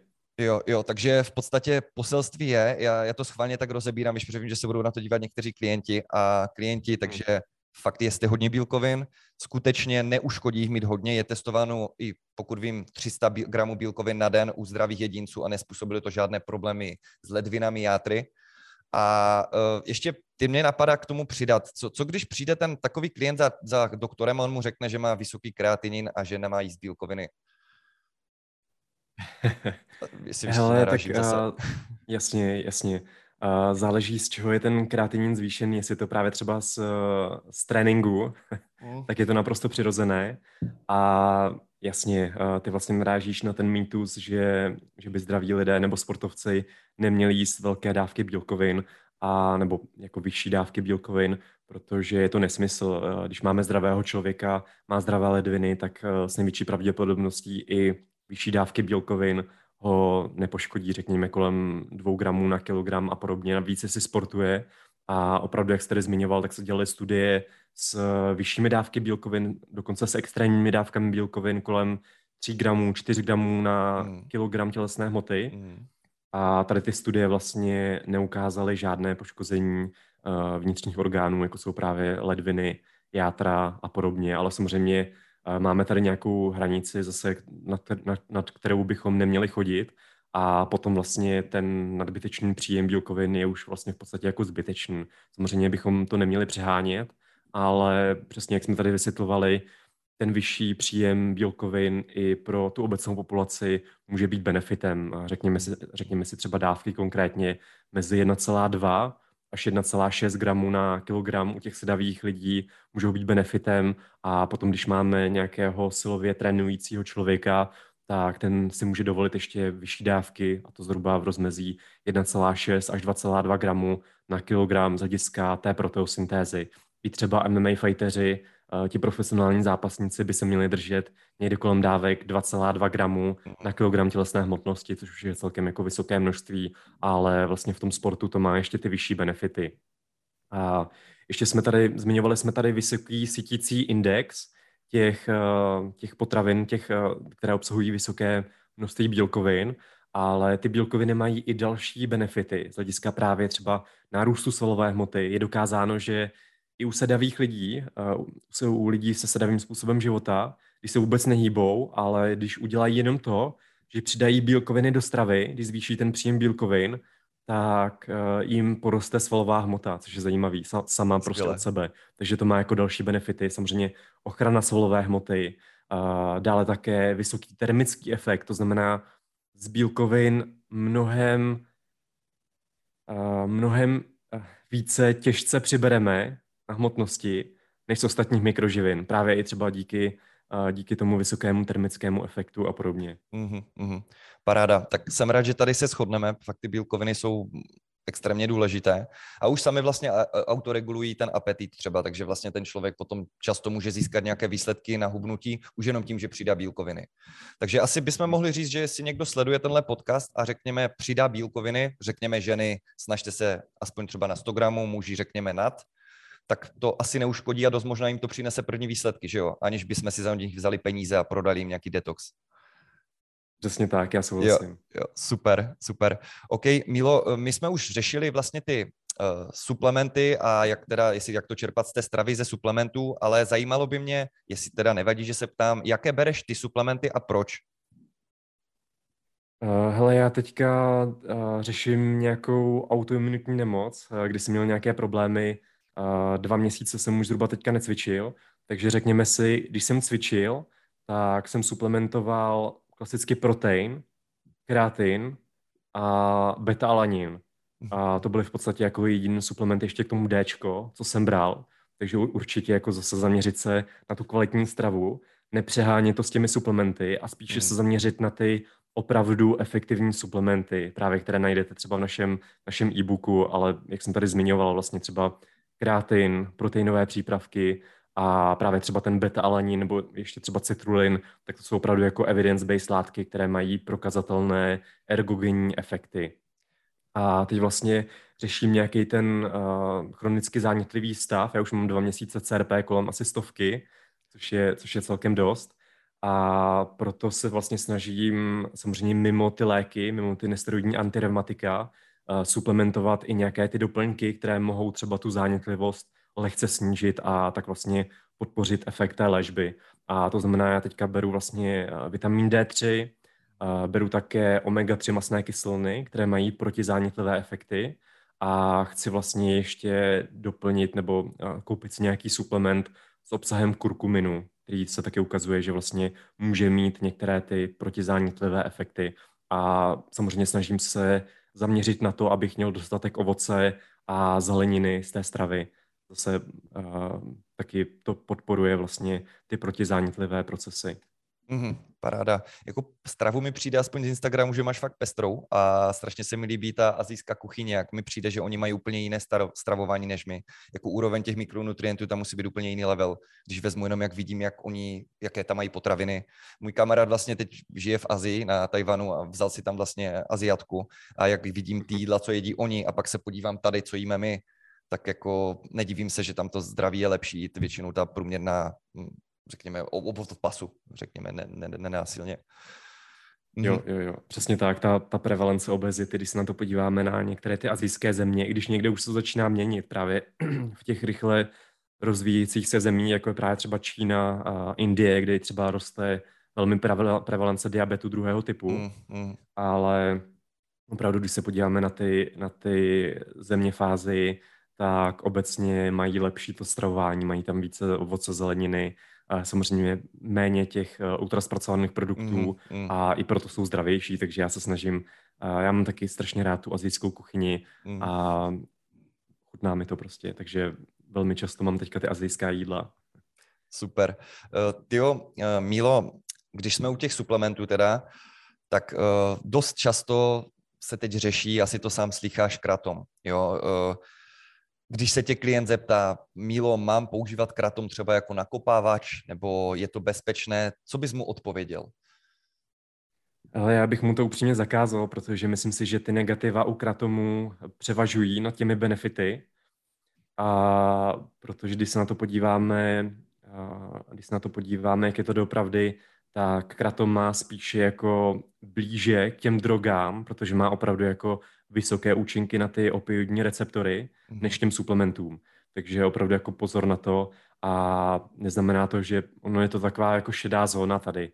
On to není doplněk stravy schválený, ale tady v České republice, jestli se ještě legislativa nezměnila, myslím si, že je to jenom otázka času, tak se to prodává jako sběratelský předmět, který není určen ke konzumaci, takže už jenom to nám něco říká, že to nebude úplně jako safe a úplně jako bezpečné. Dokonce v některých státech i v Evropě, třeba v Polsku, v Dánsku a podobně, je kratom zakázaný a někde to dokonce spadá pod narkotika, takže myslím si, že zrovna v Austrálii je to, je to látka, která spadá pod narkotika a můžete mít vlastně z toho velké problémy, když tam budete kratom třeba prodávat. Mm, mm. A, a zase, já to tady nechci zbytečně jak demonizovat, samozřejmě je to přírodní látka, ale to, že to je přírodní látka, to neznamená, že nás to nemůže zabít. A když se na to podíváme, tak eh, kratom obsahuje určité alkaloidy. Je to vlastně eh, strom, který právě roste někde v té jižní, jeho východní Asii a označuje se latinsky jako mitragino, mitragina speciosa. A vlastně tady ten strom obsahuje velkou spoustu, jsou to opravdu desítky, možná stovky různých alkaloidů, které mají určité biologické účinky na náš organismus hlavně, hlavně vlastně působí přes ty opioidní receptory a právě tady ty alkaloidy se označují jako ty hlavní, jako mitraginin a 7 hydroxymitraginin, tak, takže to jsou ty hlavní proskoumané látky, ale je jich tam, je jich tam mnohem více a ty mhm. další látky nejsou uh, tolik proskoumané. A ty nižší dávky kratomu, uh, to znamená zhruba do těch 5 gramů, mají u nás spíše, spíše ty excitační, ty stimulační účinky, to znamená, cítíme se potom jako veselí, máme více energie a potom ty dávky zhruba v rozmezí 5 až 15 gramů mají spíše ty sedativní účinky, to znamená, uklidňuje nás to, jsme potom více utlumení a podobně, takže více tam potom převládá ten opioidní účinek při těch vyšších dávkách. Ale problém nebo hlavní riziko toho kratomu je, že vlastně není dostatečně proskoumaný, není dostatečně proskoumaná interakce s jinými suplementy, s jinými látkami. A určitý lidé ho vlastně užívají i s ostatními stimulanty, takže potom ty rizika se násobí. A podle některých studií také může být na kratom velmi silná závislost.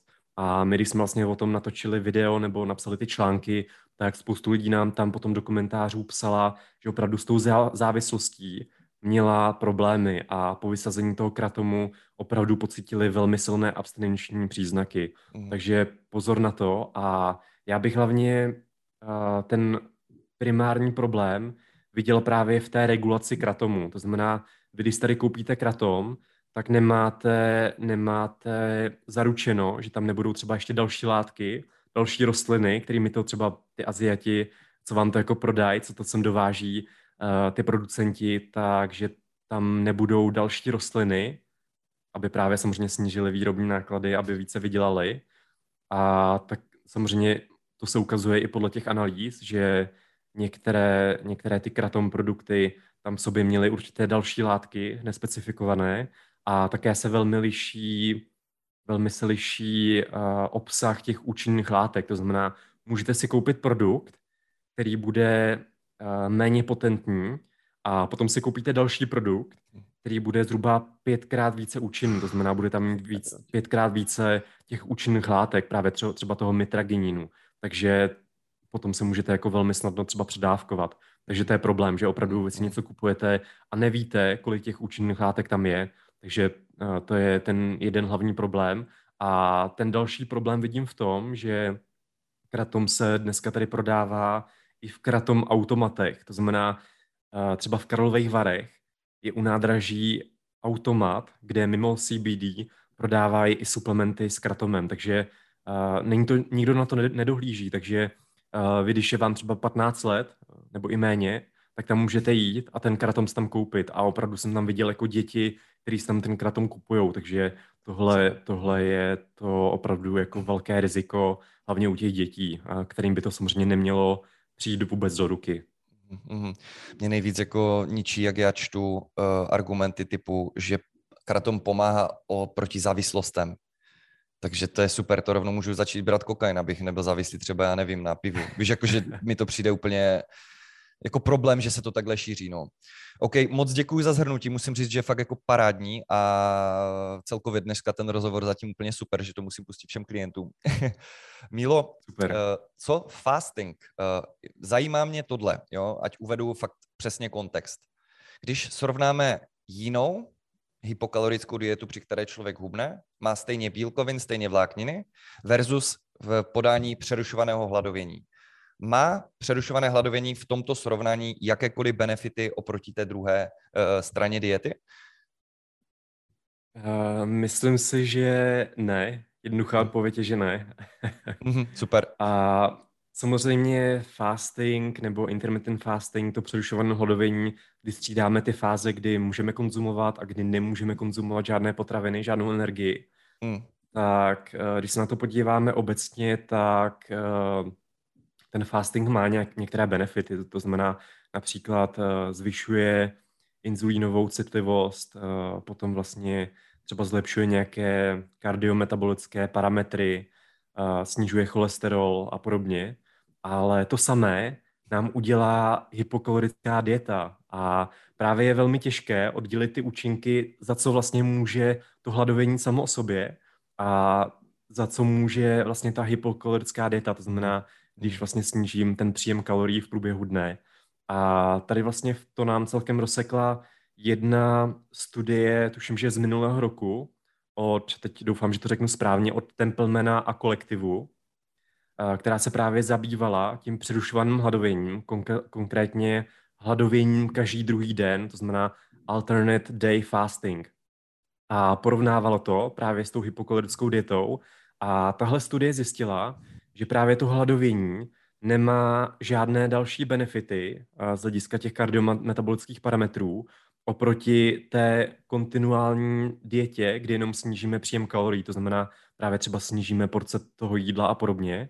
A naopak, tady ta studie od Templemana a kolektivu vlastně zjistila i nějaká negativa těch, eh, toho přerušovaného hladovění, toho přerušovaného hladovění konkrétně každý druhý den, kdy, a je to logické zase, když vlastně hladovým, tak uh, když vlastně mám uh, ten snížený příjem energie, respektive nepřijímám žádnou energii po ten den nebo po to časové okno, tak uh, ti lidé se ukazuje, že jsou potom línější, mm-hmm. že méně se potom hýbou, to znamená, omezuje se jejich výdej tím nítem, což je vlastně ta, ten výdej těmi aktivitami, kdy zrovna jako necvičíme. Jsou to ty necílené pohybové aktivity, kdy třeba jdu na nákup, mm-hmm někam uh, na procházku, do práce a podobně, tak ty lidi se ukazuje, že jsou během toho hladovění obecně lidnější a proto tahle studie vlastně přinesla ty výsledky, že ty, ty lidi s tím přerušeným hladověním uh, vlastně zhubnou více svalové hmoty,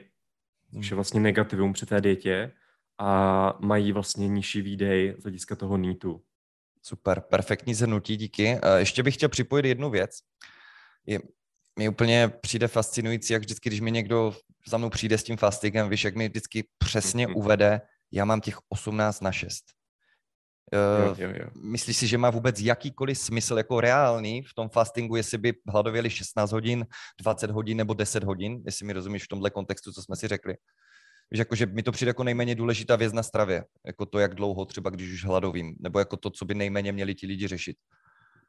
Jo, jo, to časové okno, eh, ty rozdíly jsou tam opravdu minimální, přesně jak říkáš. A myslím si, že z hlediska toho, jestli je to 4 nebo 6 hodin, mm, mm.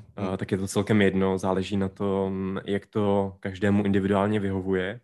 A ještě bych tady chtěl říci, že úplně jako nechci, nechci hanit nějaký fasting nebo intermittent fasting a podobně, a protože tady můžou být lidé, kterým to opravdu jako subjektivně bude vyhovovat. To znamená, eh, když jsem třeba nějaký jako velmi vytížený manažer a nemám čas se prostě najíst, tak někomu to opravdu může jako vyhovovat, že tam má nějaké to čtyřhodinové okno, právě třeba večer, když se vrátí domů z práce a může mu to individuálně sedět, ale to neznamená, že by to bylo vhodné pro celou populaci nebo pro každého z nás a že by ten fasting měl nějaké zázračné účinky. To se bohužel, bohužel opravdu zatím ještě jako nepotvrdilo a zřejmě to, co má opravdu ty zázračné účinky, tak je ta střídmost, to znamená ta hypokalorická dieta.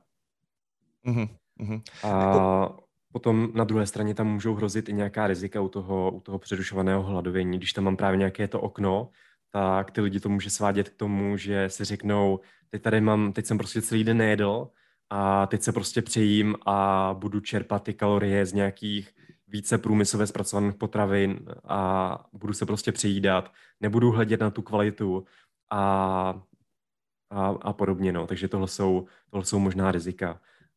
Mm-hmm, mm-hmm. To mi úplně, mi mluvíš duše, to přesně řeším taky s klienty. Vždycky říkám, tam to v tom příkladu, klienté nemusíš snídat, to víme, umíme to nastavit i takhle, ale ve spoustě případech se setkáme s tím, že když se nasnídá, tak pak třeba, když bude kolem pekárny a zavolá mu šéf, že vlastně ten oběd nestihne a nenají se v té práci, takže si nedá tři krosanty, nesní třeba 600 kalorií a nebude stejně hladový za hodinku. Tím chci říct teda jednu tuhle věc. Další věc, my osobně taky fasting sedí. V některých případech, když mám vytíženější den, jsem takový jakoby dravější trošku během toho pracovního dne. Eh, na druhou stranu to neznamená přesně, že by to měl každý používat. Co mám co mám jedinou výhradu k tomu fastingu, proč to takhle řeším, protože používají to i někteří mý klienti. To, ty to asi víš, ale nevím, jestli sledující, moji klienti používají. Jsou vegetariáni, někteří mají low carb, někteří mají uh, high carb, někteří mají přerušované hladovění, prostě tím chci říct, že znáš sám, nastavíš to individuálně tomu člověku. Ale já mám problém u toho fastingu s tím, když potkám třeba nějakého člověka a on prostě má pauzu v práci v 15.50 uh, do 16.00 ale on si nedá svačinu, protože má to okno fastingu až od 16.00. Takže on se prostě nenají o těch 10 minut dříve. On fakt religiozně tomu věří a v podstatě si tím hmm. snižuje kvalitu života, řekněme úplně jednoduše. Jo? A to mi přijde jako docela psycho, takže, takže jinak úplně souhlasím a jsem rád, že jsi to dodal, že proti fastingu vůbec nic nemám, ale pořád je třeba si uvědomit, že to je prostě nástroj jo? a ne jako nějaký princip nadřazený. Jasně, záleží, jako použijeme. Může, může mít benefity, může nám prostě sedět, ale, ale není to prostě nějaká zázračná dieta. Přesně. Mílo, a vlastně, když teda teď řekněme zase to pouští nějaký třeba Honza, který není úplně zběhlý té výživy a říká si, no jo, dobře, a jak si mám teda vybrat ten směr výživy pro mě teda? Co by mu Míla poradil? Hele, hlavně nepodléhat nějakým modním dietám, modním trendům, žádným extrémům. A úplně v pořádku je několik těch diet, eh, těch vlastně racionálních diet, výživových stylů prostě vyzkoušet, abych zjistil, co mi sedí. A ta nejlepší dieta, eh, která má opravdu jako ty zdravotní benefity, zub nebe po ní, tak je ta dieta nebo ten výživový styl, který bude dlouhodobě udržitel, udržitelný pro toho konkrétního jedince. Takže tohle je velmi jako důležité zmínit a skvělá otázka, díky, že se na to ptáš. A opravdu je nutné vlastně hledat, protože nikdo vám neřekne, i když tady existují nějaké genetické testy, analýza mikrobiomu, tak v současné době nejsme tak daleko, abychom tomu konkrétnímu člověku řekli, jak se má stravovat. Opravdu je to nutné přizpůsobit na toho konkrétního jedince a úplně v pohodě je uh, vyzkoušet pár těch diet, pár těch výživových až si najdu to, co mi individuálně bude sedět. Mm-hmm. Díky, že jsi dodal to s těmi genetickými testy, protože skutečně jako lidi si platí obrovské částky za něco, co jim je v podstatě k ničemu. Uh, co se týče kolagenových suplementů, uh, myslíš si, zase řeknu příklad, uh, přijde za tebou klientka a řekne, že potřebuje zlepšit pleť a ty další věci a zeptá se tě, Mílo, mám si koupit tenhle kolagen suplement? Co jí na to řekneš? Asi tak bych to pojal. Ale já bych ti řekl, ať se primárně zaměří na tu pevnou pestrou stravu, že to je vlastně nejlepší lék na její vrázky, ať zařadí nějakou pohybovou aktivitu a až tohle všechno bude mít splněné, tak může vyzkoušet některé kolagenové suplementy. Kdy opravdu se ukazuje, že jsou jako bezpečné, že neuškodí a některé ty studie o těch jejich benefitech právě třeba na vrázky, na vyhlazení té plati tam jsou. I když problém je v tom, že na poli těch vědeckých studií o těch, u těch kolegionových suplementů z hlediska té estetiky, tak je to v podstatě takový jako divoký západ, že ty studie mají, uh, mají opravdu jako většinou špatnou metodologii, není tam třeba jako zaslepení a problém je taky v tom, že je tam většinou střed zájmu, že tady ty studie nečekaně způsob, uh, vlastně sponzorují výrobci těch kolagenových suplementů. Mm-hmm. Nicméně to automaticky neznamená, že jsou jako špatně jasně, a jasně, to opravdu některé ty benefity tam můžou být, ale primárně bych jako neřešil kolagenové suplementy, ale tu stravu.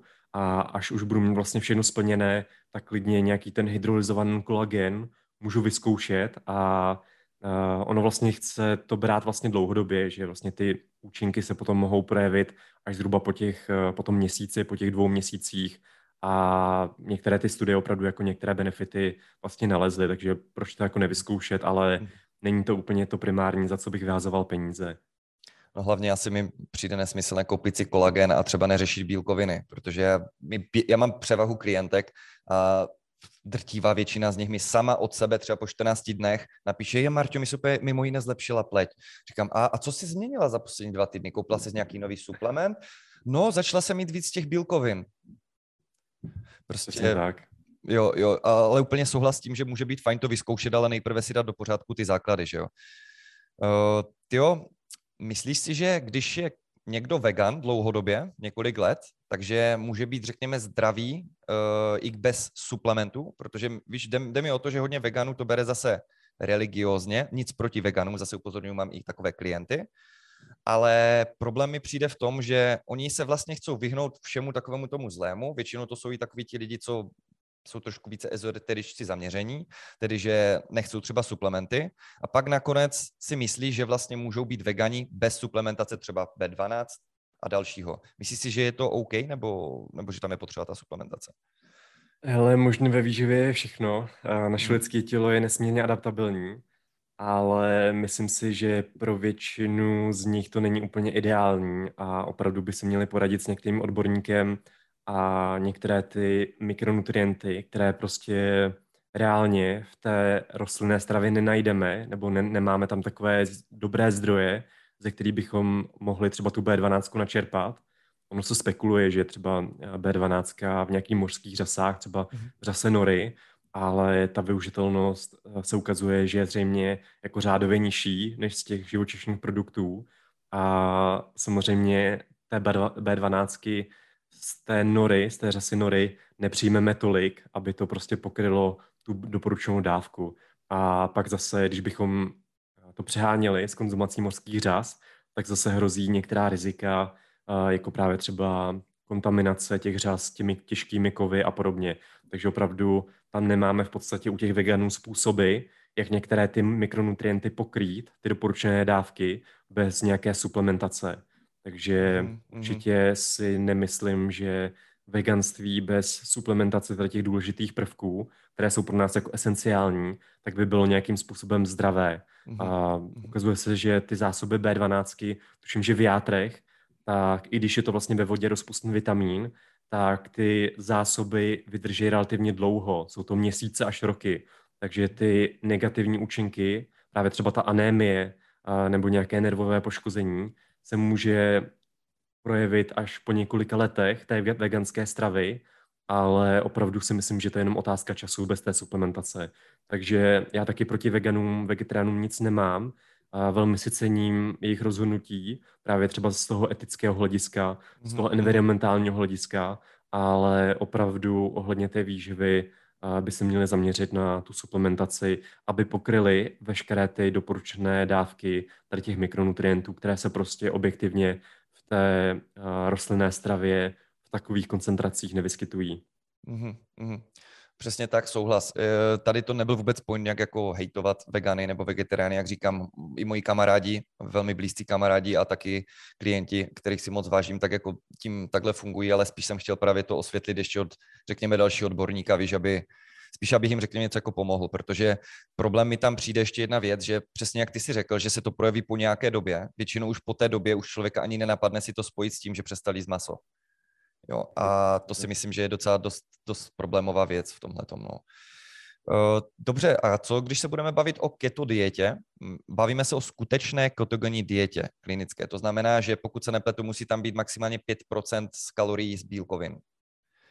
Mhm. A eh, má nějaké výhody oproti jiným formám stravování, když bereme, že nejsem schizofrenik, protože vím, že tam nějaké se pozitivní účinky už našly?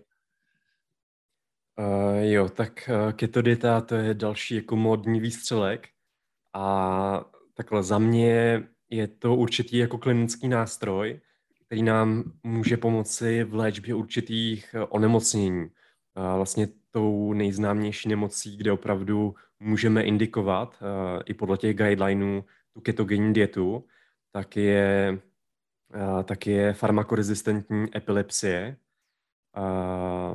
To znamená, když vlastně ten epileptik nebude reagovat na tu konvenční léčbu těmi, těmi léky, tak vlastně můžeme s vysokou účinností naordinovat tu ketogenní dietu zase pod klinickým dohledem a většinou dojde k tomu, že se musí sníží výskyt těch záchvatů. Ale mm-hmm. zase je to určitý klinický nástroj a pro většinu populace si myslím, že to nebude, nebude úplně optimální dieta, protože už patří spíše k těm extrémním, těm extrémním dietám, k těm extrémům, kde opravdu držíme velmi vysoký příjem tuku.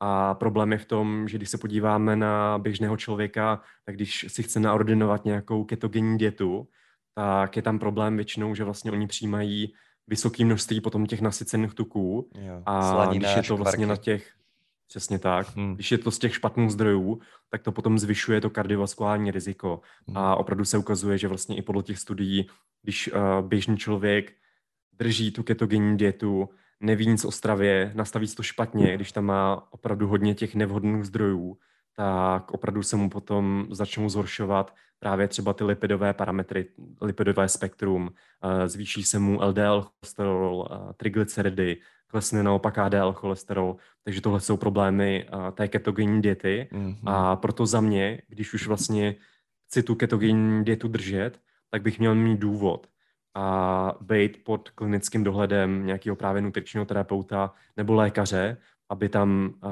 tady ty rizika nebyly, nebo abych je minimálně jako minimalizoval.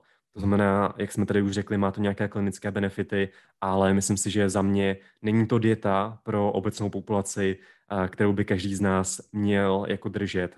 Nějakým jako lepším způsobem je třeba držet nějaké, nějakou rozumnou low carb dietu. Když mi to vyhovuje, úplně v pohodě můžu snížit příjem sacharidů, ale zase mhm. nemusím jít do těch extrémů. A ještě bych tady chtěl zmínit, ty jsi zmínil, ty jsi zmínil tady co to bylo, uh, schizofrenii, tak opravdu se ukazuje, že ta ketogenní dieta může mít určité benefity i u těch dalších psychiatrických onemocnění. To znamená mimo jiné právě i třeba u, tě, u té schizofrenie. My nevíme, proč tomu tak je. A zřejmě proto, že vlastně ty ketolátky při té ketogenní dietě jsou potom alternativním zdrojem energie pro ten mozek, pro tu uh, cevní, uh, centrální nervovou soustavu a proto tam můžou být i některé ty benefity, ale zase uh, měl bych se o tom poradit s lékařem, než, než si něco mhm. takového jako na ordinu, než to vlastně začnu držet a měl bych být uh, pod nějakým dohledem. Konkrétně u té schizofrenie se ukazuje, že uh, ta ketogenní dieta může působit na uh, některé neu, neurotransmitery, konkrétně na glutamát a může vlastně regulovat jejich hladinu a potom zlepšovat příznaky té schizofrenie. A nebo také jedna teorie vlastně říká, že ta ketogenní dieta může zlepšovat inzulínovou senzitivitu v mozku a proto vlastně zlepšovat, zlepšovat příznaky nebo prognózu těchto psychiatrických onemocnění, ale není to úplně dostatečně proskoumáno, máme tam nějaké kazuistiky, na nějaké jako jednotlivé případy nebo nějaké menší studie na menším vzorku těch psychiatrických pacientů a kde se opravdu nějaké ty pozitivní účinky prokázaly u některých z nich, ale zase je potřeba více studií, než uh, budeme mít uh, vlastně nějaké, uh, nějaké konečné výsledky. Mm-hmm, perfektní, super, úplně, úplně bomba info. Já bych akorát doplnil, jestli můžu, že já tam vidím ještě dvě věci, co, co, co vidím jako problém. Za prvé, že drtivá většina lidí, co mi řekne, že jede keto, tak nejede keto protože prostě nejí tak málo bílkovin a ty se pak, jak víš, jo. sám přetvoří vlastně na glukózu, takže z té ketozy výjdou. Takže jí ve skutečnosti low carb a říkají tomu keto a když už, tak low carbu přisuzují to, co si někde načetli o keto, takže to je taková ta základní mílka v té premise. A další věc, uh, já teda nechci jako dělat chytráka, ale chtěl bych vidět člověka, který bude uh, v ketoze dva roky třeba, nebo pět let. Víš, co tím chci říct, jo? že já si nemyslím, že je dobré z, dělat si návyk na něco, co neudržím dlouhodobě. Že mi to akorát rozhodí vlastně ty návyky. A když už přesně, jak si řekl, se mi strašně líbí s tím low carbem. Že prostě když už tak nemusím jít na, na krev, nemusím jít do toho keta, můžu si dát low carb a to už třeba udržitelnější bude ve větší či menší míře a nebudou tam takové ty selhání hlavně. Že mi přijde, že hlavně ti obezní mají spoustu selhání v tom životě psychologicky. Vlastně jak jsme to řešili i na té jak, jsme řeš, jak jsem dělal tu přednášku uh, o té psychologii, mm. že vlastně ten člověk prostě má selhání, už čtyřikrát ho kamarádi viděli zkoušet něco, když se to stane po několikáté, je čím dál menší pravděpodobnost, že on s tím životem vlastně v důsledku něco skutečně udělá. Takže proto mám s tímhle problém, proto mám problém i třeba s těmi verzemi je 15.50, ještě není 16.00, tak nesmím míst, protože mám fasting vlastně těch 16 hodin počkat. Tak jo, eh, Milo, mám je to tady... tak, ještě... souhlasím, no. Jo, Super, to jsem rád. Eh, mám tady ještě jedno téma ohledně vody, dvě otázky. Stihneme to ještě? OK, úplně v pohodě. Super. Je to moc příjemný rozhovor, můžeme pokračovat. Děkuji, to jsem rád. Já vím, že jsem totiž přetáhl, víš, upřímně hodně ten původní čas, tak nezlob se, prosím tě. Pohodě. Tak jo, dívej, uh, hodně řeší se kohoutková voda, jo, a můžu teda řekněme, že se tě zeptám zase jako tvůj klient, mám pít kohoutkovou vodu nebo si musím kupovat balenou? Je ta kohoutková voda zdravá nebo není? Jak to vlastně sní? Já jsem četl na internetu, že je plná těžkých kovů, že tam jsou prostě problémy a že to je nejhorší, co můžu dělat. Hele, jako je to další mýtus. Tady v České republice máme velmi kvalitní kohoutkovou vodu, a takže bych se toho jako vůbec nebál. Je to, ten obsah těch látek je tam jako velmi úzce regulovaný takže bych se úplně nebál bát uh, pít kohoutkovou vodu.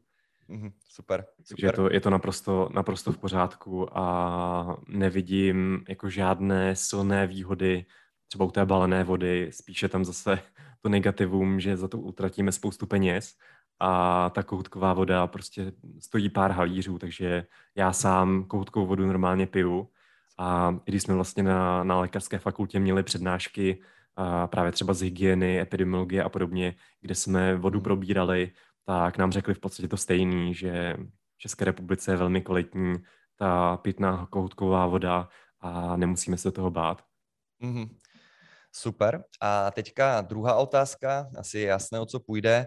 Jak vlastně může, zase bavíme se o lajkovi, ne o odborníkovi, co si umí všechno propočítat, jak může lajk určit správný příjem tekutin, když se třeba ví, že se člověk různě potí, že jo? takže je různý výdej té vody. A plus taky víme, že hodně potravin obsahuje vodu ve větší či menší míře. Zase třeba okurka versus celozrnný chléb nebo versus mandle. Jak tedy by si ty poradil svému klientovi, zase když to vezmeme takhle, jak má určovat ten příjem tekutin nějak laicky, jednoduše pro něj?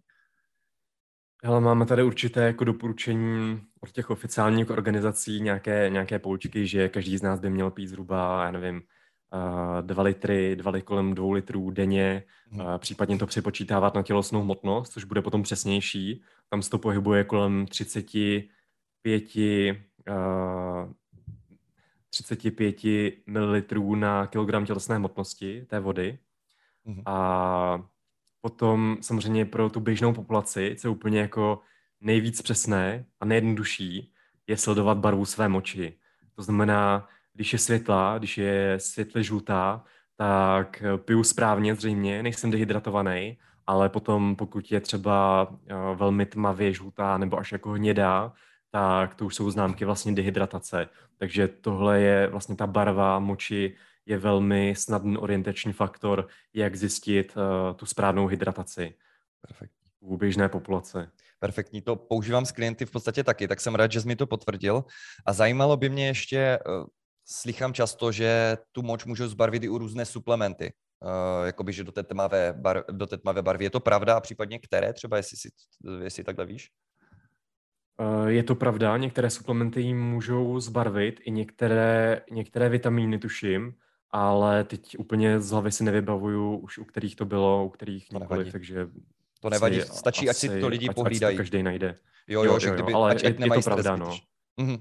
Některé, některé, některé i léky můžou vlastně zbarvit uh, moč. Uh, pak samozřejmě vlastně takové extrémní případy, jako třeba krev moči, a podobně, ale to už je jako na lékaře, no. Jasně, ale obecně jasně. to platí, že vlastně podle, podle barvy své moči poznáme, poznáme tu, tu hydrataci.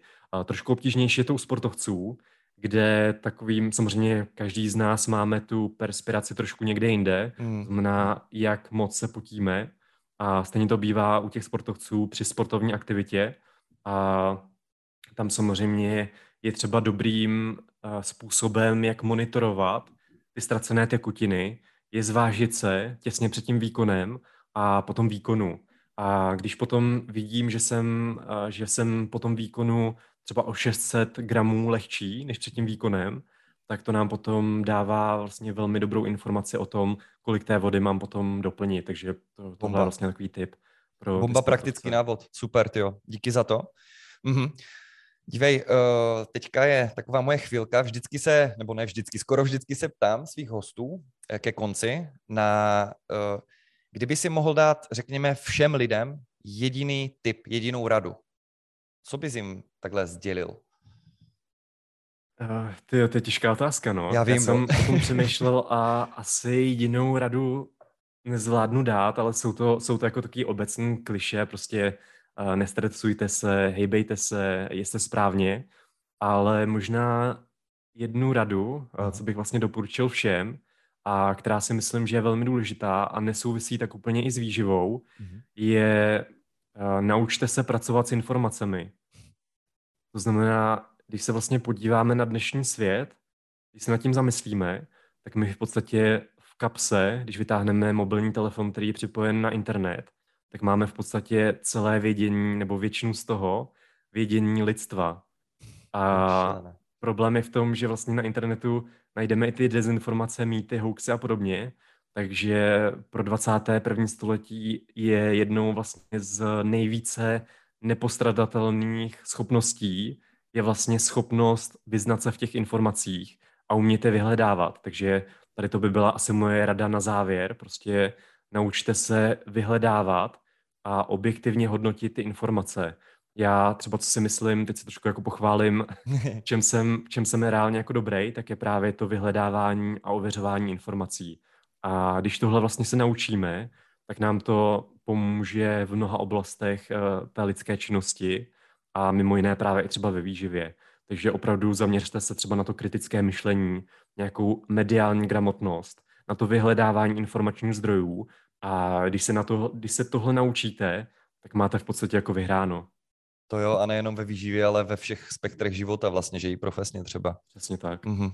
Přesně tak. Super. A samozřejmě to souvisí i se studiem angličtiny, protože abyste dokázali vyhledávat ty informace, tak se ne, neobejdete bez, bez té angličtiny. No. Jo, Milo, to už asi po páté dneska, to jsem chtěl tohleto dodat s tou angličtinou a ty jsi to řekl dřív, fakt úplně super, naprosto souhlas. já jsem ti to vzal. jo, ne, ne, jako tak ty si host, já to myslím spíš tak, že úplně s tebou souhlasím a dneska fakt mi jdeš fakt na ruku, ty jo, jak kdyby to bylo domluvené, ti řeknu teda. Ty jo, mm, kontakty nějaké na tebe, eh, když by si chtěl někdo najmout, nebo třeba se tě chtěl na něco zeptat? Eh, máme uvést Instagram? Máme uvést Facebook? Nebo co bychom tady mohli zmínit těm lidem? Hele, asi hlavně, hlavně uvést eh, sítě Institutu moderní výživy, kde nás vlastně s Lukášem najdete, můžete se i přihlásit do našich nutričních poraden v Praze a v Brně na nějakou konzultaci, pokud mm-hmm. si nevíte rady s výživou, pokud se třeba, třeba zhubnout nebo vytvořit si nějaké ty udržitelné návyky. A samozřejmě také děláme různé jako přednášky, webináře, konferenci zase plánujeme, která bude v, tom, v tomhle roce. Taky si myslím, že úplně jako skvělá. Zase plánujeme pozvat nějaké zahraniční řečníky. Já už se Takže těším. nás určitě sledujte. Přesně já taky. Takže nás určitě sledujte na našich sítích a pokud někdo chce sledovat více třeba i můj osobní život, a tak bych doporučil vlastně Instagram, kde jsem jako Milosval. Mm-hmm. Super, tak a to tam si, uvedu. si všechno. Super, děkuju. Napadlo tě něco, co jsem vynechal, jako ať to neskončí, takže jsi něco ještě chtěl dodat třeba?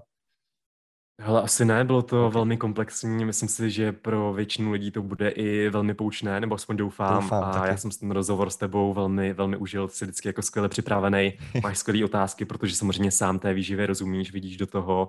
A není to tak, jako když někdo pozve prostě do rádia, do televize a když to není, není odborník na výživu, tak ty otázky jsou prostě jiné. Neříkám, že horší, jo, jo. ale líbilo se mi, jak jsme prostě zabíhali do té hloubky a moc jsem si ten rozhovor s tebou užil.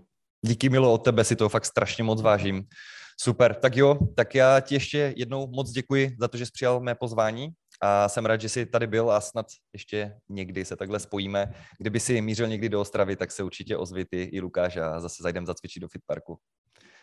OK, super, já taky moc děkuju a měj se hezky, Martine. Ty taky, měj se, ahoj.